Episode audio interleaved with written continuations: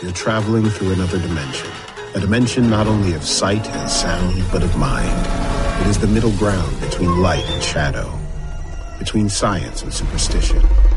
And it lies between the pit of one's fears and the summit of one's knowledge. You are now traveling through a dimension of imagination. You just crossed over into the Twilight Zone. Hello, and welcome to a special episode of Anthology presented by ObsessiveViewer.com. I'm your host, Matt Hurt, and ordinarily, um, Anthology is one man's examination of The Twilight Zone as a first time viewer. Um, each podcast, I share my first impressions, analysis, and overall thoughts on Rod Serling's iconic series, one episode at a time. However, uh, as you guys know, I've been doing a bonus episode review series on the CBS All Access Season 2 um, of The Twilight Zone from Jordan Peele and Simon Kinberg and Monkey Paw Productions. And as you guys undoubtedly know, and I apologize profusely for this, um, I have been on a little bit of a hiatus.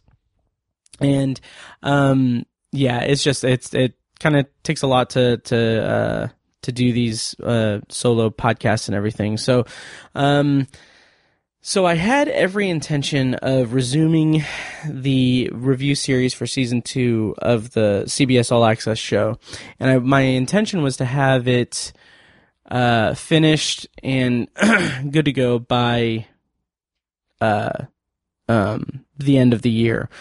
Um, and I was very delighted to have the opportunity to speak with Tananarive Due and Steven Barnes, the writers of the episode of Small Town um, and so that that's what this episode is. This episode is my interview with Tana uh, and Steven Barnes. And the um, my original intention was to release this interview um, kind of as a companion or, or connect it to my review of a small town, uh, which is still forthcoming. But I don't know if you guys can tell by my voice. Um, what happened was I I had this interview with with uh, Tananarive and Steven. And uh, within two hours of that interview completing, I started coughing and had a sore throat. And basically, I came down with COVID. And it has been a roller coaster, and it has been an infuriating roller coaster because I've been so careful and so, so mindful of everything in terms of wearing masks and, and social distancing and disinfecting everything, but I, I still caught it. So, um, my original intention was to resume the episodes and release them within release the rest of the season two of the CBS All Access show um, by the end of the year. But unfortunately, I don't think that's going to happen. But um, I'm going to release this special episode, which is my interview with, with the writers of a small town. And I, am so delighted that I got a chance to chat with them. And I'm so happy with, with the, the information and just the, just the knowledge, um, that they both shared Uh, with me about not only the experience of writing for the Twilight Zone, but their experience of of working in in that industry and the experience of just writing uh, like a collaborative effort of writing. Like I am such a I am such a dork for that kind of content and this was just such a such such a such a such a high for me. I was I was so delighted. They were so nice. So what I'm going to do is release this interview for you guys to listen to and then soon I'm going to finish my season 2 reviews of The Twilight Zone the Monkey Paw Productions Twilight Zone because um, I'm very anxious to get to those reviews and everything. I just haven't been able to within the last couple of weeks because to be fair or to be frank, this is the most I have been able to talk without going into hacking coughs and everything. Like it it was bad. Um I my highest that my fever got was like 102 and I mean just just excruciating headaches and shortness of breath. I, it was it was terrible. Um, so yeah, but I'm I'm at the end of it now, or I'm at I'm I'm on the rebound of that now, and I can actually talk into a microphone for an extended period of time without being doing that.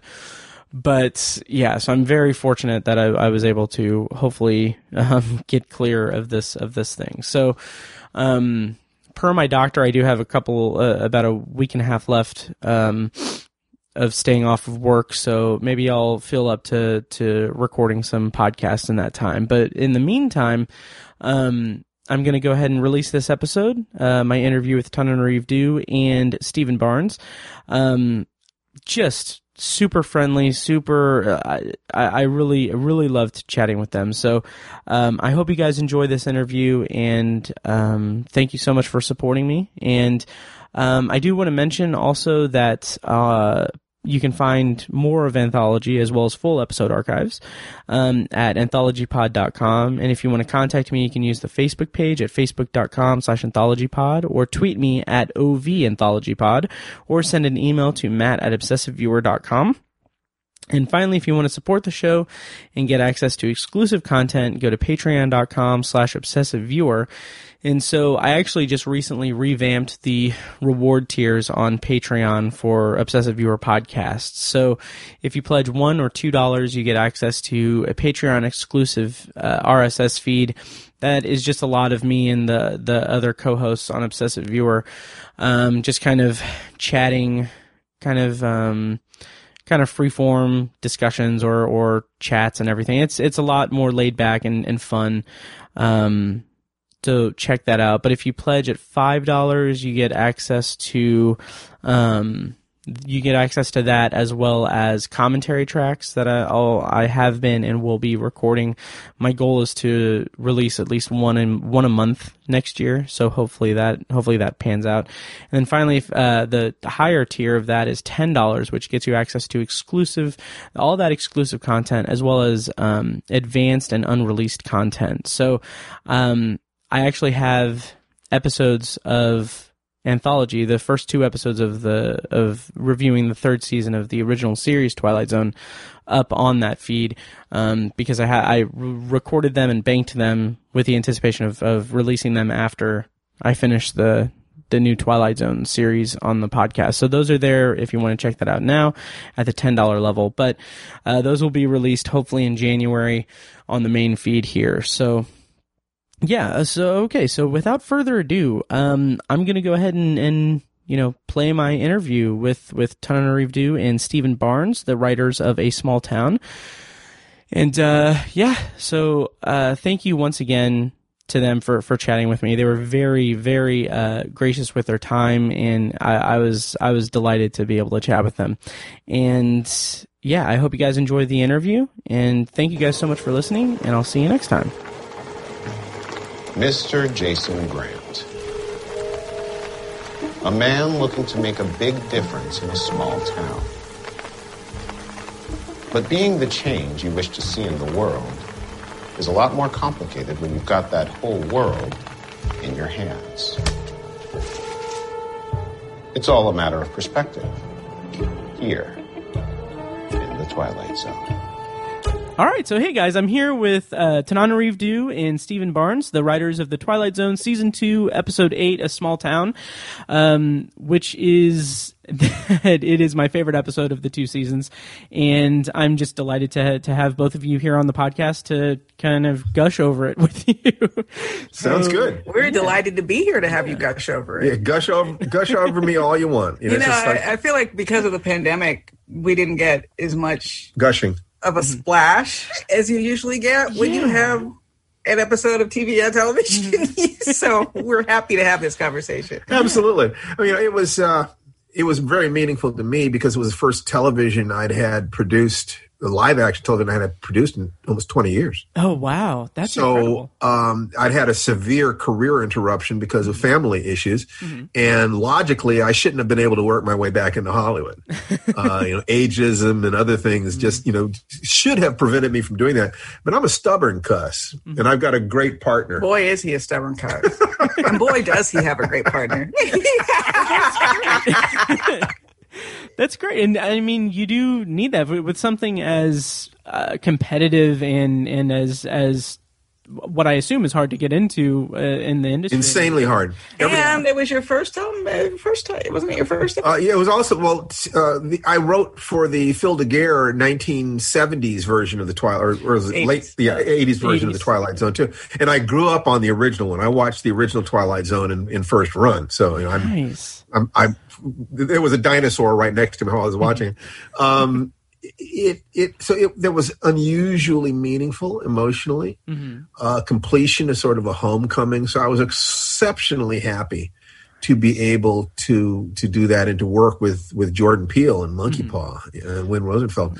Those those guys, they're the best. And for me, my very first television episode, we co-produced a short film in 2013. Mm-hmm so I built my IMDb with that in like a short that we did with Blair Underwood. But in terms of someone hiring me to write a script for TV, very first time, wow. could not be more excited that it was the Twilight Zone. Even though, hmm. like you, Matt, I did not really grow up watching it as a kid, I knew it existed. I knew it was a thing. Mm-hmm. I saw probably six of the original episodes. Like the yeah. guy who broke his glasses. I wore glasses, so I remember that. Burgess Meredith. Yeah. yeah. that that one sticks out. But I was not a child of the Twilight Zone. So this to me was well, just the thrill of having a produced television episode. I knew mm-hmm. I knew the reputation, obviously, of the show, but just so excited, like Steve said, to have the opportunity to to work with with Jordan Peele mm. and and Monkey Paw. That was the big win for me out of this. Oh, absolutely! I can only imagine, and congratulations to to both of you for it. Um, yeah. so with that with that in mind, the kind of the the mammoth undertaking it does to it takes to to do something of the stature of the Twilight Zone, did you have like any kind of um, not reservations, but did, were there were there any were you conscious of like the property of the Twilight Zone when you were creating your episode? You mean, well, there was a lot of emotional pressure for lots of different reasons. The stature of the Twilight Zone wasn't one of them. I mean, that that was part of what made it fat, what made it fun. Mm-hmm. I wasn't thinking, oh my God, Rod Serling's ghost is watching. And I just, no, no, it was more like, oh my God, Jordan Peele is watching. Yeah, yeah exactly. you know, it was, it was, it was more immediate. So the, I think that the, you have a creative artist has two different parts in their head at least mm-hmm. one is the part that creates and the other is the part that judges what you have created okay. and that part is always more sophisticated mm-hmm. and therefore it is always more spartan more critical uh, and uh, it, it, it will tell you about everything that can go wrong and all that you've done in the past that's gone wrong and you know all of that all the reasons that this can't possibly work while the part of you that creates is just the kid that says oh, let's put on a show so there were lots of you know there were lots of, of, of voices in my head that were non-optimal you know and i just have to accept them. You know they're part of the the, the bestiary. I want to go to the wayback machine and talk about how it all came about oh that's okay. that was and, it, and it was twitter how we met matt actually. Yeah. oh, um, wow. after i saw get out and fell in love with it I proposed a course called The Sunken Place. I teach at UCLA. Nice. I was teaching Afrofuturism, which is mm-hmm. basically black speculative fiction.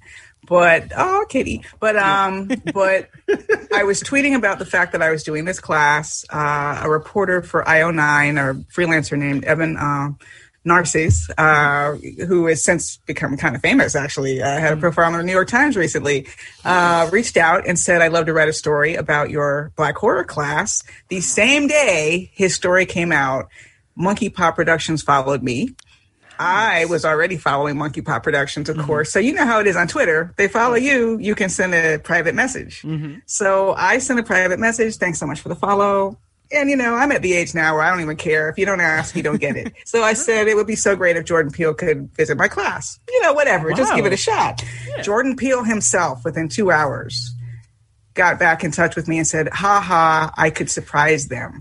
And that's what happened. He came to the class. It was a little viral visit. One student posted like a three second clip. That was it. Wow. They did. They were very protective of his privacy. Mm-hmm. Three second clip it went viral. He talked about us on the uh, not the Daily Show, but Stephen Colbert. Mm-hmm.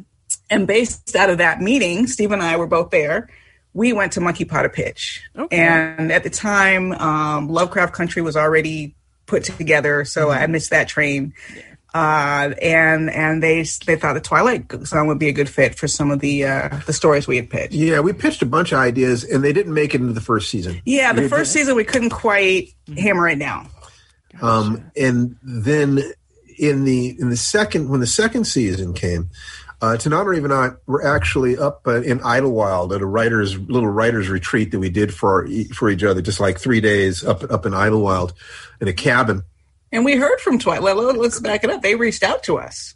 That it was before. It was during. It was on our way back from the Idlewild, wasn't it? Oh, I thought we were already uh, excited and talking about it on the way there, like literally on the phone with them while we were driving up there. No, I don't remember whether or not we, were, we were doing that on the way there, but I do remember that they reached out to us on the way back. We were literally driving home from it, where we heard that you know that our pitch, or we were open to pitch, or that they wanted they, they wanted to work with us. Yeah, they were like, we, we really feel bad. We couldn't figure anything out first season. Let's let's give it another try. So So yeah. you know we're We we're, we're and we- pitching a lot of different ideas, mm-hmm. and you know they, they come up with in-house ideas, and mm-hmm. they will you know they'll say, well, what would you do with this idea? And then we, we take do a take on it, and or we offer them an idea of their of, of our own, and we- they take a look at it. And somewhere in the midst of that exchange.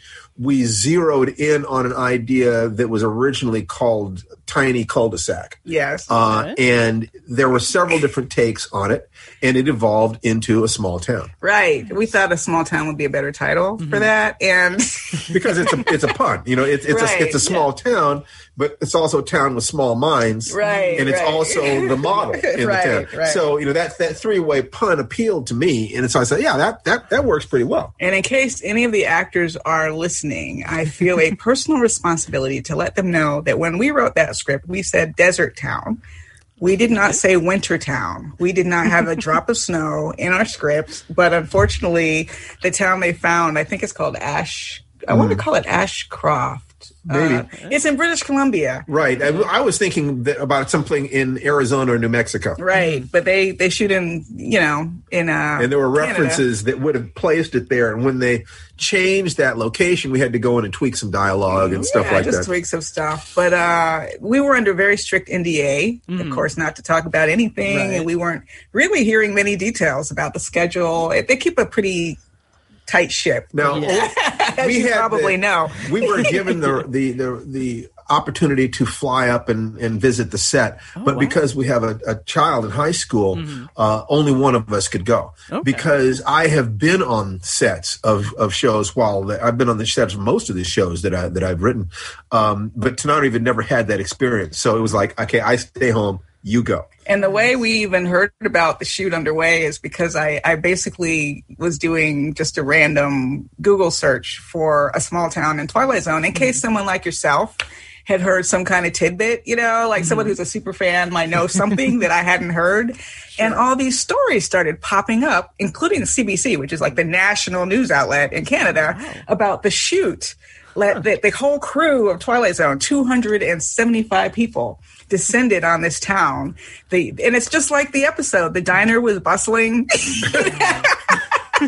I mean, it was their slow season. Where Yeah. they, I mean, all these articles and And interviews. everybody was so shocked. They brought in the giant spider. They had a real giant spider that was walking on the street. He was very well trained. but I mean, here we were under NDA. Mm-hmm. And I like I can't even retweet this story because it gives it's like but this is yeah. CBC it's like national news that they're shooting our episode right now. The mayor giving all kinds of they were uh, they did cameos. I mean everybody I'm telling you there must have been like uh, a dozen stories. Everyone who was an extra wrote a blog post or a story about the experience Oh, wow. of Twilight Zone shooting in their town. And you just had to kind of kind of take that all in and not spread it or anything or or you couldn't you couldn't really uh comment No, on it. it was uh, because honestly, um, a we had signed an NDA and it's the legal thing. But but but secondly, we have so much respect for for Monkey Paw Mm-hmm. and for Jordan Peele. We would never, never, never do anything to Yeah. to go back on on our word over something as silly as like publicity or trying to get the word out early. What was the point? You know. right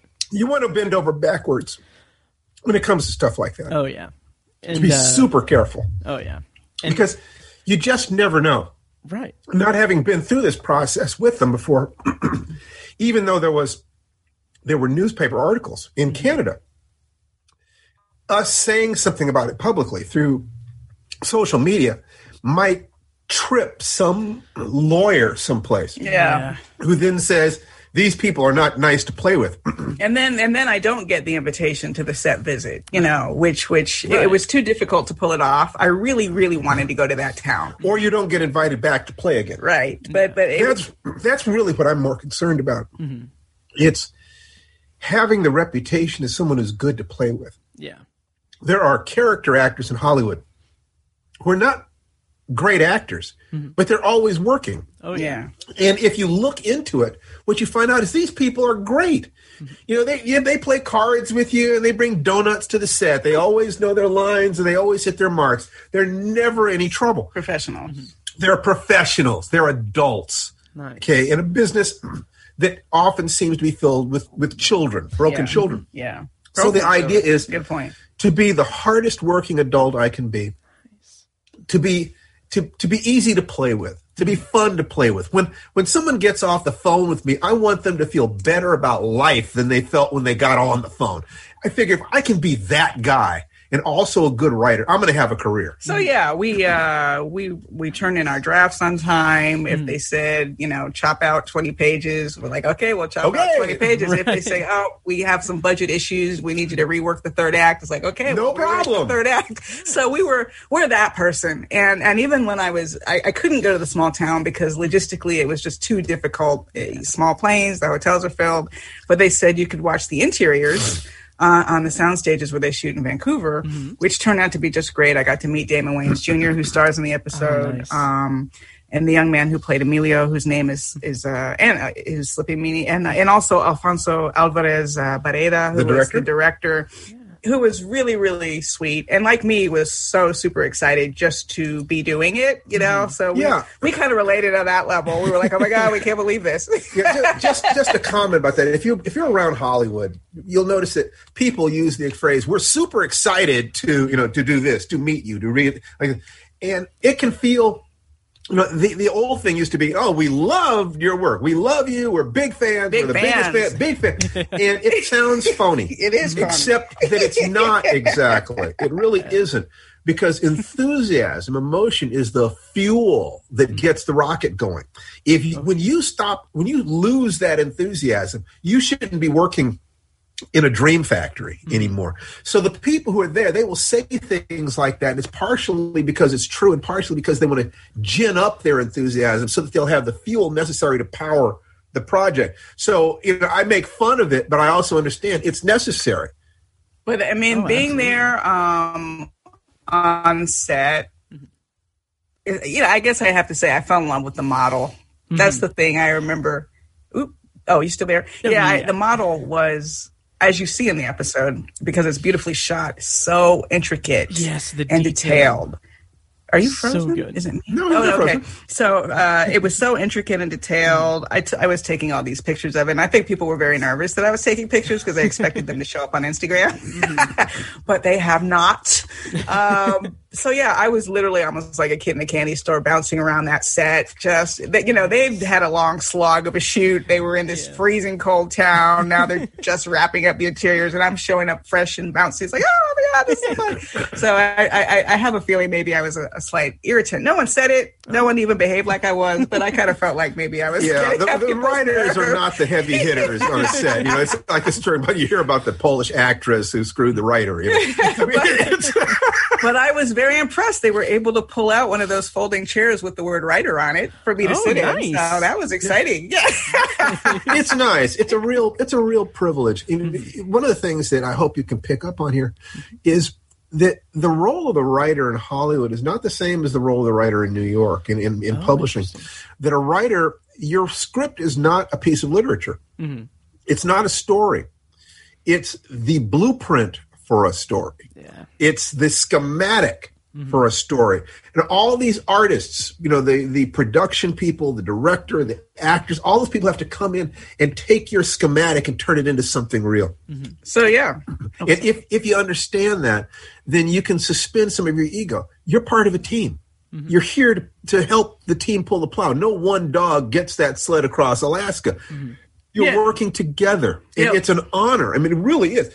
And it's very difficult to get yourself into the position to to have this opportunity. It's much easier to sell a short story or a book. Far, far, far easier. Hollywood is it, it's impossible to get in, and people get in every day. Mm-hmm. So it, everyone's story about how they got into Hollywood is going to be a little bit different. Right. So you, you study that. Yeah, it, it, can't always be. I invited Jordan Peele and he came to my class. yeah, that's not likely to happen again. You know, and it's always stuff like that. It's like seems like really random things, but well, um, she's good at these random things. I don't understand. she really does have a touch of magic about how you know, the, I she landed a whale with a spider web is the way I put it. Well, I've been publishing uh, horror and specifically black horror since 1995, and it, it was a tough road in terms of adaptation and uh, getting diverse casting, for mm-hmm. example.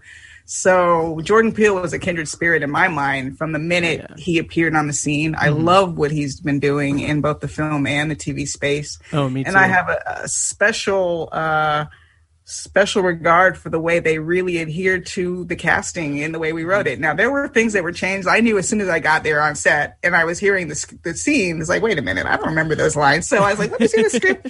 So there were some changes in the script, but the things that they really held, I mean, the major pieces were still there. Like for example, we had mentioned a wedding ring, but we didn't have like a big wedding ring at the end. That was, okay. I think, somebody's brilliant idea. I like it. Um, but uh, we wrote the ethnicities of the characters. And Steve, you can contrast the way it used to be. We wrote Damon Wayans' character as black, that the pastor Nikki was black, that her husband was Filipino. They actually hired a Filipino actor to play her husband. I looked him up oh, on IMDb. He was actually Filipino. Um, the Latino family, mm-hmm. um, all of that was on the script level and they really just adhered to all of it. See, in contrast to that, the first story I wrote for the original Twilight Zone was called Teacher's Aide, uh, starred Adrienne Barbeau, who I'd worked with on Maude at CBS when I was a tour guide, and she played the Maude's daughter. Oh wow! Um, I it's going back. Yeah, seriously. uh, I have a story about a Christmas party that I probably will not tell. Um, anyway, um, there was a she was an inner city remedial English teacher who gets possessed by a demon. Who that helps her deal with the the gang that kind of plagues the school, and the gang was very clearly written black, mm-hmm. and they cast it white. I did another story for the Outer Limits um, called the Heist, I think it was, about a street gang that hijacks a an armored a military armored convoy that they think is filled with Stinger missiles, and it's actually pieces of the Roswell UFO crash, and there's something alive in there. And they said they could not have this be a black street gang because there weren't enough black people in British Columbia, and they would have to import Negroes to Canada. oh, wow. um, it was just, and I saw that, and it was like, oh, it's like that. That's what they're going to do. And and I thought because they were shooting in Canada again, that they would have a difficult time. Mm-hmm. But whether it was camera angles or whatever it is, they managed to create this very diverse small town, which one article pointed out is where do we see that in television and cinema? This oh, small absolutely. town that is actually also multi ethnic. Mm-hmm. And that it's, is something that stands out in the episode uh, in a really great way. It's something that it also like the kind of sense of community comes through really clearly and kind of especially since it i mean it aired in june like when we're in the middle of a pandemic and everything that's yeah. it kind of had this interesting resonance um, for for its airing and stuff so um, but yeah that kind of sense of diverse community kind of coming together is uh, is really strong in the finished product Excellent. Yeah. Well, you may have had some questions, Matt. Okay. Yeah. we, we, just got blah, blah, blah. Oh, no, no, this is great. I appreciate it. Um, I do want to ask, how was the, like, what's the process? I mean, you guys have worked together, obviously, for, for a, a long time, I'm sure. Like, what's the process of actually, like, creating the, the script and everything? And uh, was this one of the in-house uh, pitches that they had, or was this something that you guys pitched and, um, it was it was an in it was a, when you, when we say an in-house pitch, mm-hmm. they they might have come to us with a log line. Yeah, log like a one just, sentence premise. Yeah, and then and we then fleshed what, it out. What would we do with that? Yeah, exactly. Okay. Who would be living this story? What would the beats of the story be? So you know, being married and knowing that we wanted to write together, I set up a rule from the very beginning that the relationship itself could never be on the line that the writing and the relationship had to be in two different rooms. Okay. Because if if an individual artist will fight with themselves about images and thematics and stuff like this, then if people are in a collaboration, they have to be able to fight. Mm-hmm. They're going to have, you know, passionate, deeply held points of view, even when she's wrong. and if we're and not especially when he's wrong. and if we're not free to tear each other a new one, mm. Then we're not going to get to the good ideas. Oh, yeah. So it's going to get intense at times. Mm-hmm. And th- the only way to do that so that there's no fear if if if this argument goes south, it might damage our love. It might damage really. There can be no abandonment issues. There can be no sense. No, there's no side door. There's no back door. Neither of us is looking for an exit. This is it. Our marriage is it. We're just we're committed to that. So What? can I add something? Yeah. When we went to meet in person, and we did meet in person with Jordan Peele and Win Rosenfeld, we brought five takes, a combination of our takes on a couple of in-house ideas and a few original ideas. There were some that I had liked more and some that Steve had liked more. Yeah. So a small town turned out to be one of Steve's. Okay. That he that meant that he took lead on it. Yeah. Mm-hmm. So that's the other thing. Whoever, sometimes you'll see something that we write and her name goes 1st mm-hmm. Sometimes it's my name goes first. That tells you who it is that wrote the first draft. Unless it's just alphabetical, which is kind of confusing because sometimes we're almost close to even. no, we've never done Like alphabetical. Kitchers is almost close to even. No, no, no, no, no. Yeah. I did. I did the first draft on that. I know, That's why my name goes first. Yeah. Anyway, some of them will be alphabetical in the future. I don't think so. I think because you see, here's the thing: that in working with Larry Niven, which which was my education for uh, for science fiction, um, one of the things he he taught me is that somebody's got to have the kill switch. Somebody has to be in charge. Now you can flip a coin.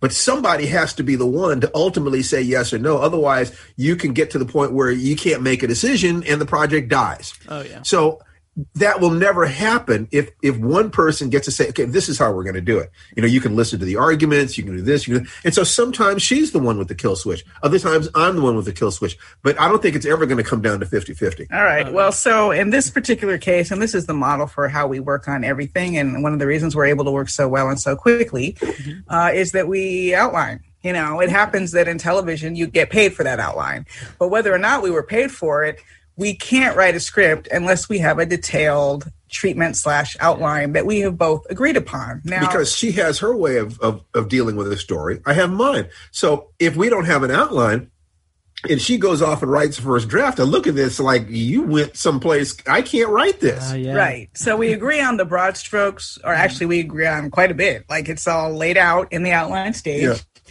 And then the person who is uh, taking lead writes the first draft.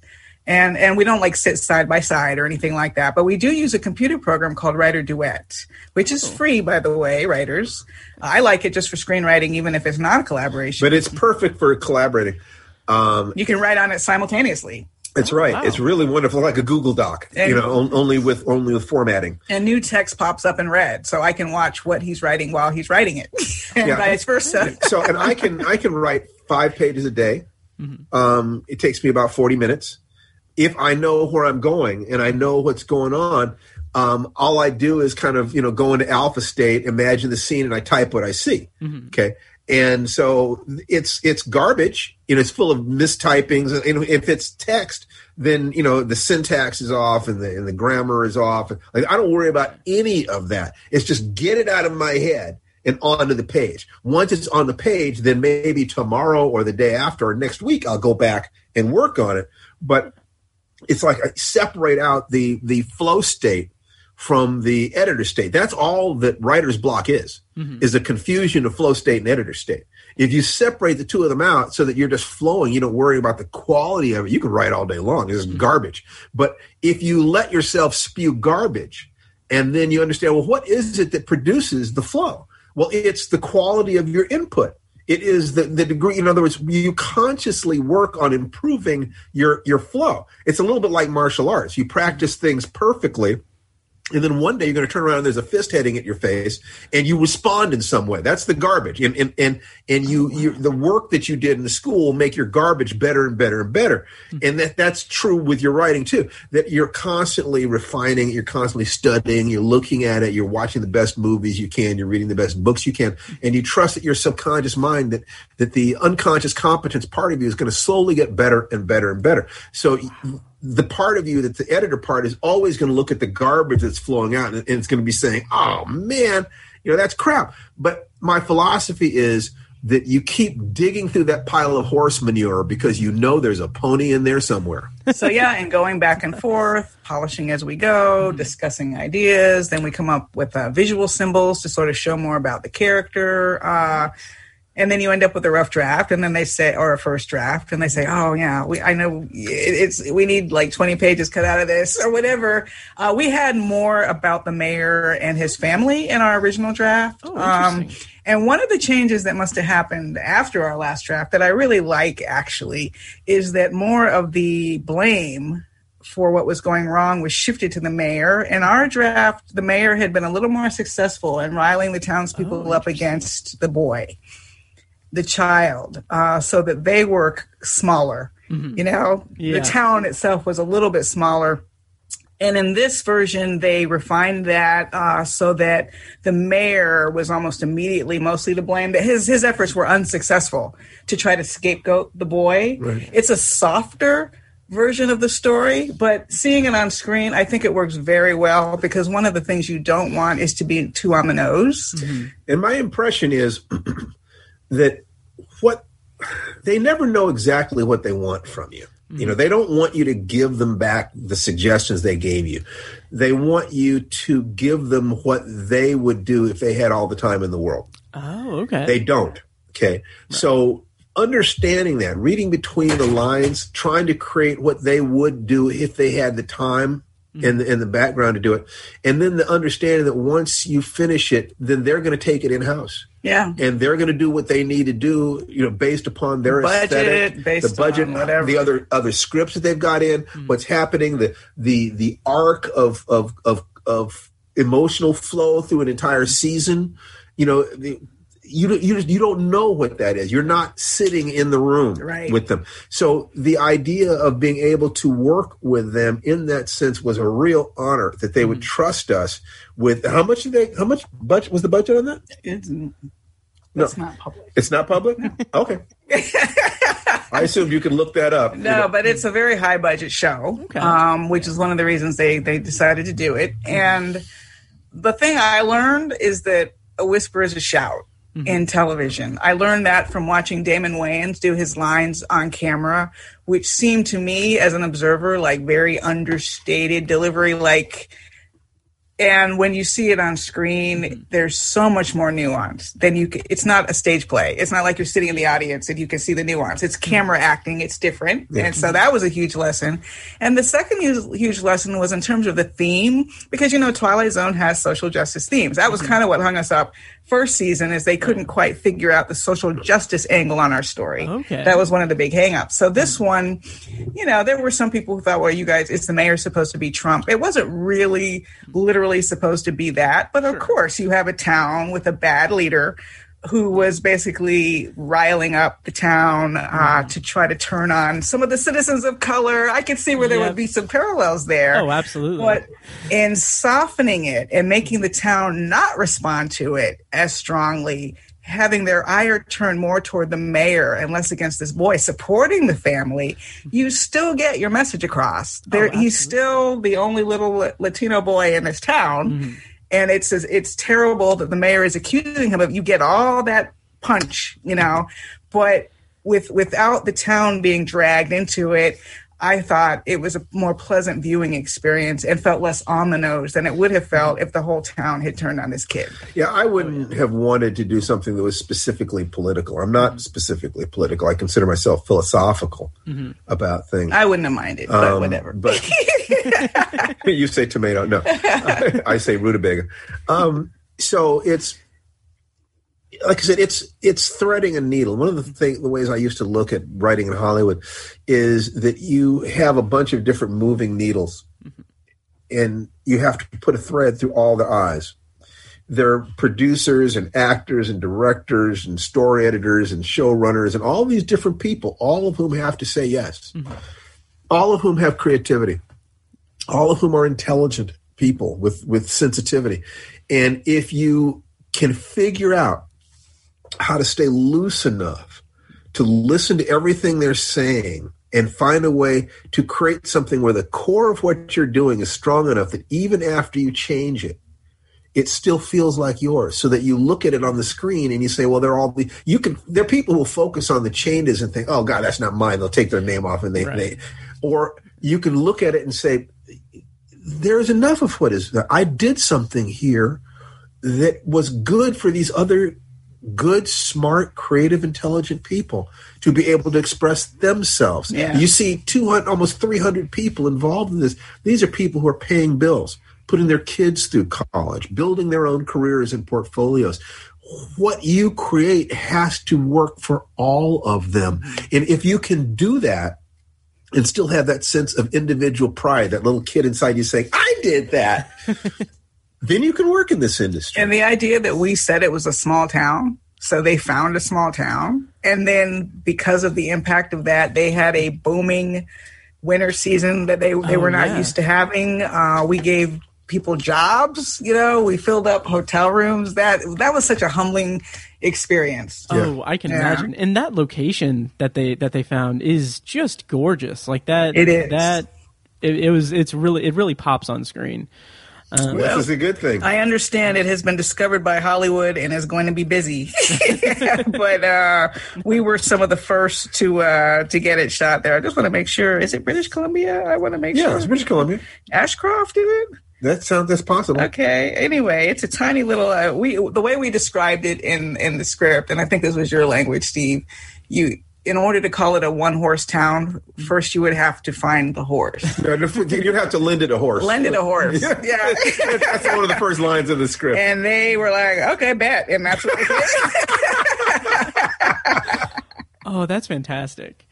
Um, I wanted to ask you uh, about specifically the the the tone of the episode. Um, I like I I have a couple of different podcasts. One is a, a Stephen King podcast, and this this episode feels very much like in in the same vein as like a Stephen King story. And and I know that I know That's high praise. No, I he love is, it. He is the master. Well, he's the king of small town settings, isn't he? Yeah. You Oh, know. yeah. So and Oh, uh, yeah. more than that, to me, he's he's brilliant at taking values and and and he's brilliant at understanding what you love Mm-hmm. and then attacking it in some way and then showing how people either fail their moral test or come together and, and rise and this Oh, is why he is he was you know the great 20th century storyteller as far Mm-hmm. as i'm concerned and is still a vital force yeah, Oh, you know the, the man is you know he's he's uh, he's an amazing yeah. He's Yeah. Also. Have you had a chance to talk to him? Oh no, no, no, no! I, that would be that would be uh, a dream come true. Oh yeah, I haven't, but he is. Yeah. Well, I hope you get that chance Oh, because he's. Uh, I, I I had the honor of meeting him a few times. and It's an honor, you know, actually had the opportunity. My second book, actually. Yeah. yeah, Uh, and he's uh, he's he's he's priceless. yeah, yeah, yeah. So I, we interrupted He you. will not Sorry. disappoint. Oh, no, no, you you're said Stephen fine. King, and that is the word that makes us Oh, absolutely. talk a lot. But uh, in terms of the tone, Yeah.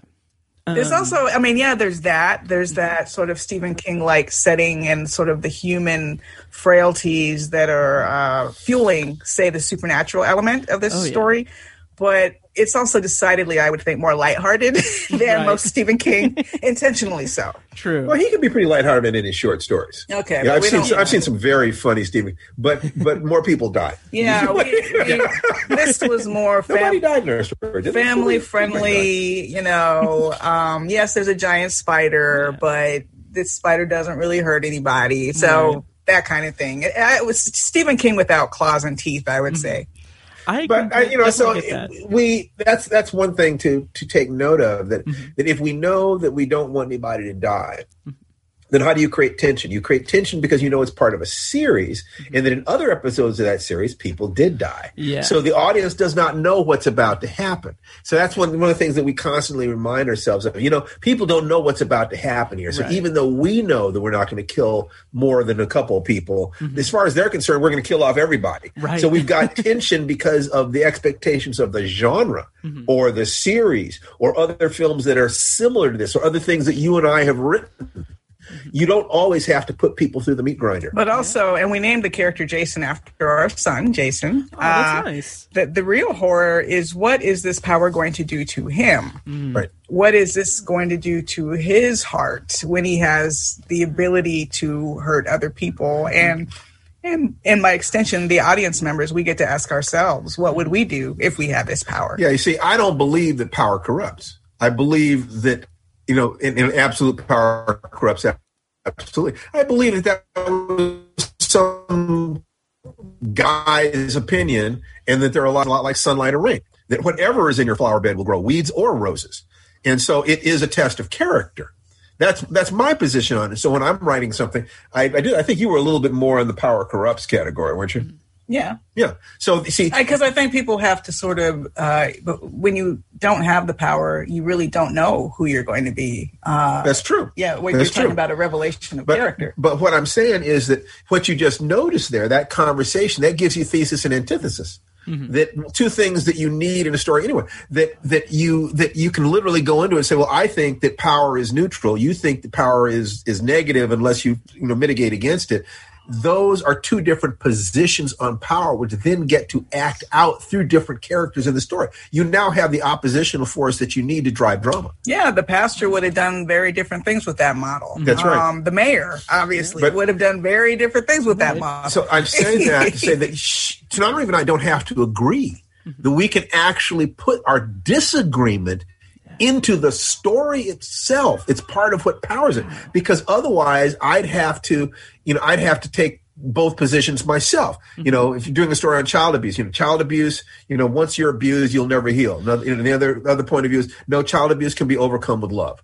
Okay, and so those two positions, thesis and antithesis, work together to ultimately create synthesis where you say, well, it can create, you might even have a character and then you have a sub character that, that each of which is exemplifying a different point of view in what it is that you're doing thematically.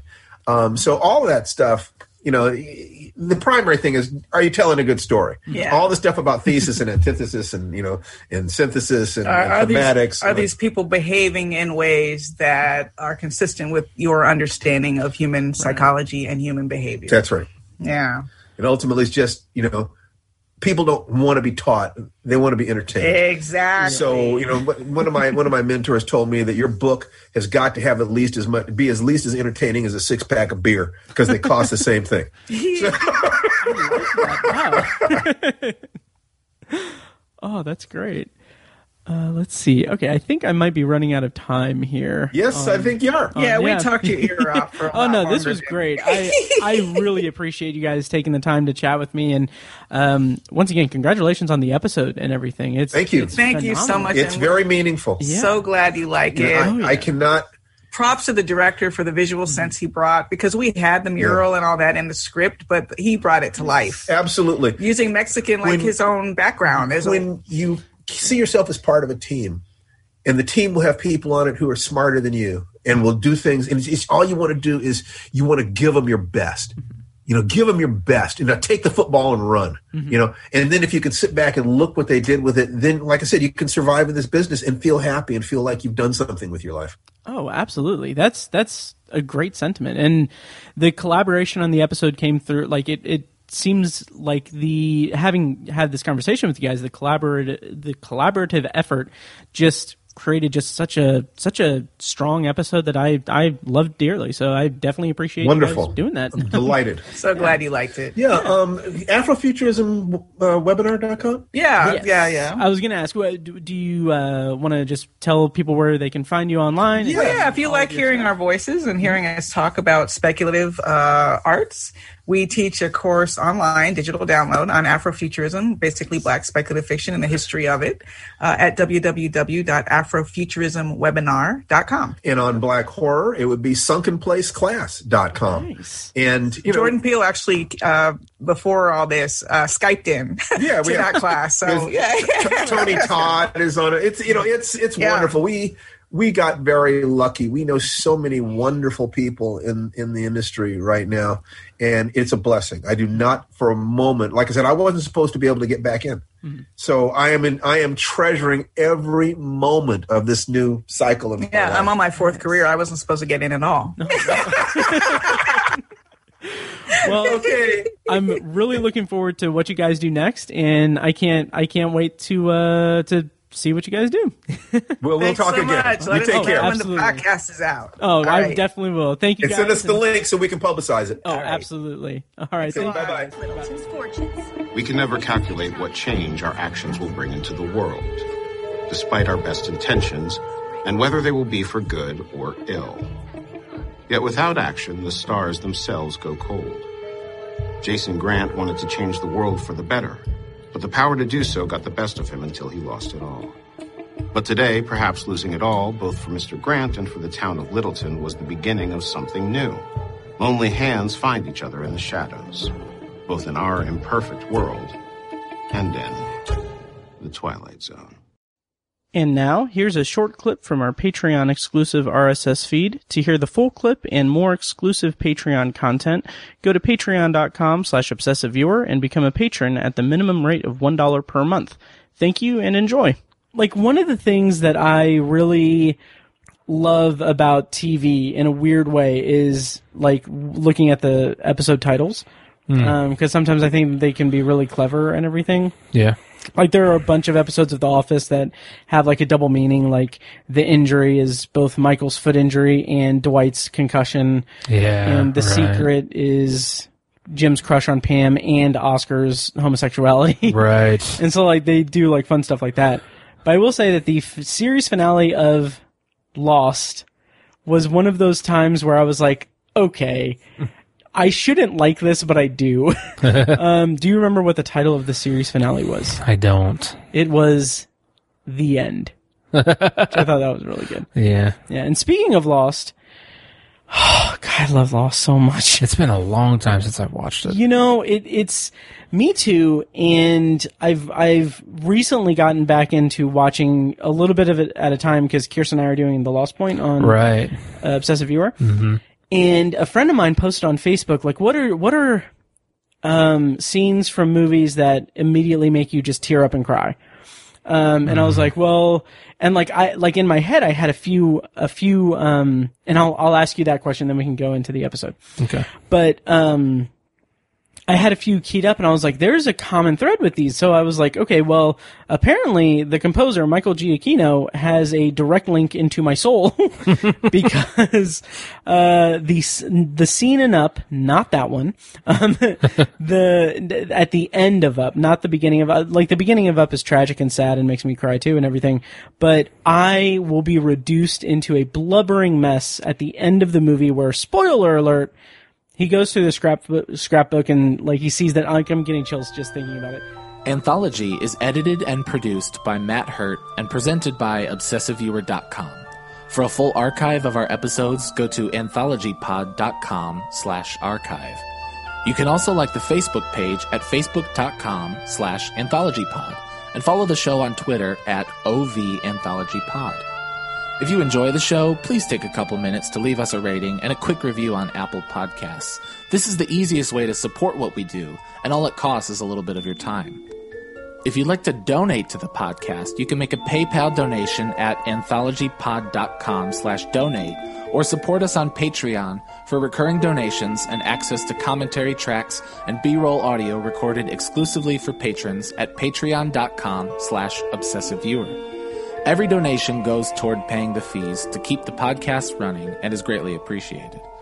Official anthology merch, including shirts, mugs, phone cases, and more, can be found in the Obsessive Viewers TeePublic store. You can find a link to the store in the show notes of this episode and at anthologypod.com slash donate. or you can simply search for Obsessive Viewer at teepublic.com. For information about the Obsessive Viewer's annual live event showcasing short horror films from local filmmakers, check out shocktoberinirvington.com.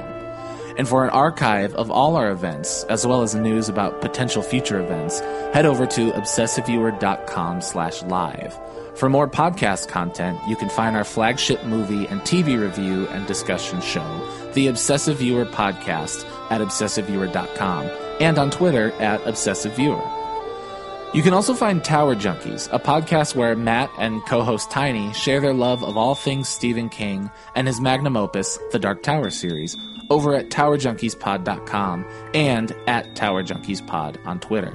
And finally, check out The Secular Perspective, Tiny's side project podcast, which tackles current events and life's big questions from the perspective of secular hosts Chad and Amanda at thesecularperspective.com. Bumper music for this podcast comes courtesy of As Good As It Gets, which can be found at facebook.com slash as good as it gets band. You can also find As Good As It Gets music on Spotify, Google Play, and iTunes. Thank you so much for listening, and we'll see you next time. Kitty. Sick of being upsold at gyms? My guy, you're currently a base member. For $90 more, I can upgrade you to our Shred membership. For 130 more, you'll be a Swole member. And for just $300 more, you'll reach Sweat Platinum. At Planet Fitness, you'll get energy without the upsell. Never pushy, always free fitness training and equipment for every workout. It's fitness that fits your budget. Join Planet Fitness for just $1 down and $10 a month. Cancel anytime. Deal ends Friday, May 10th. See Home Club for details.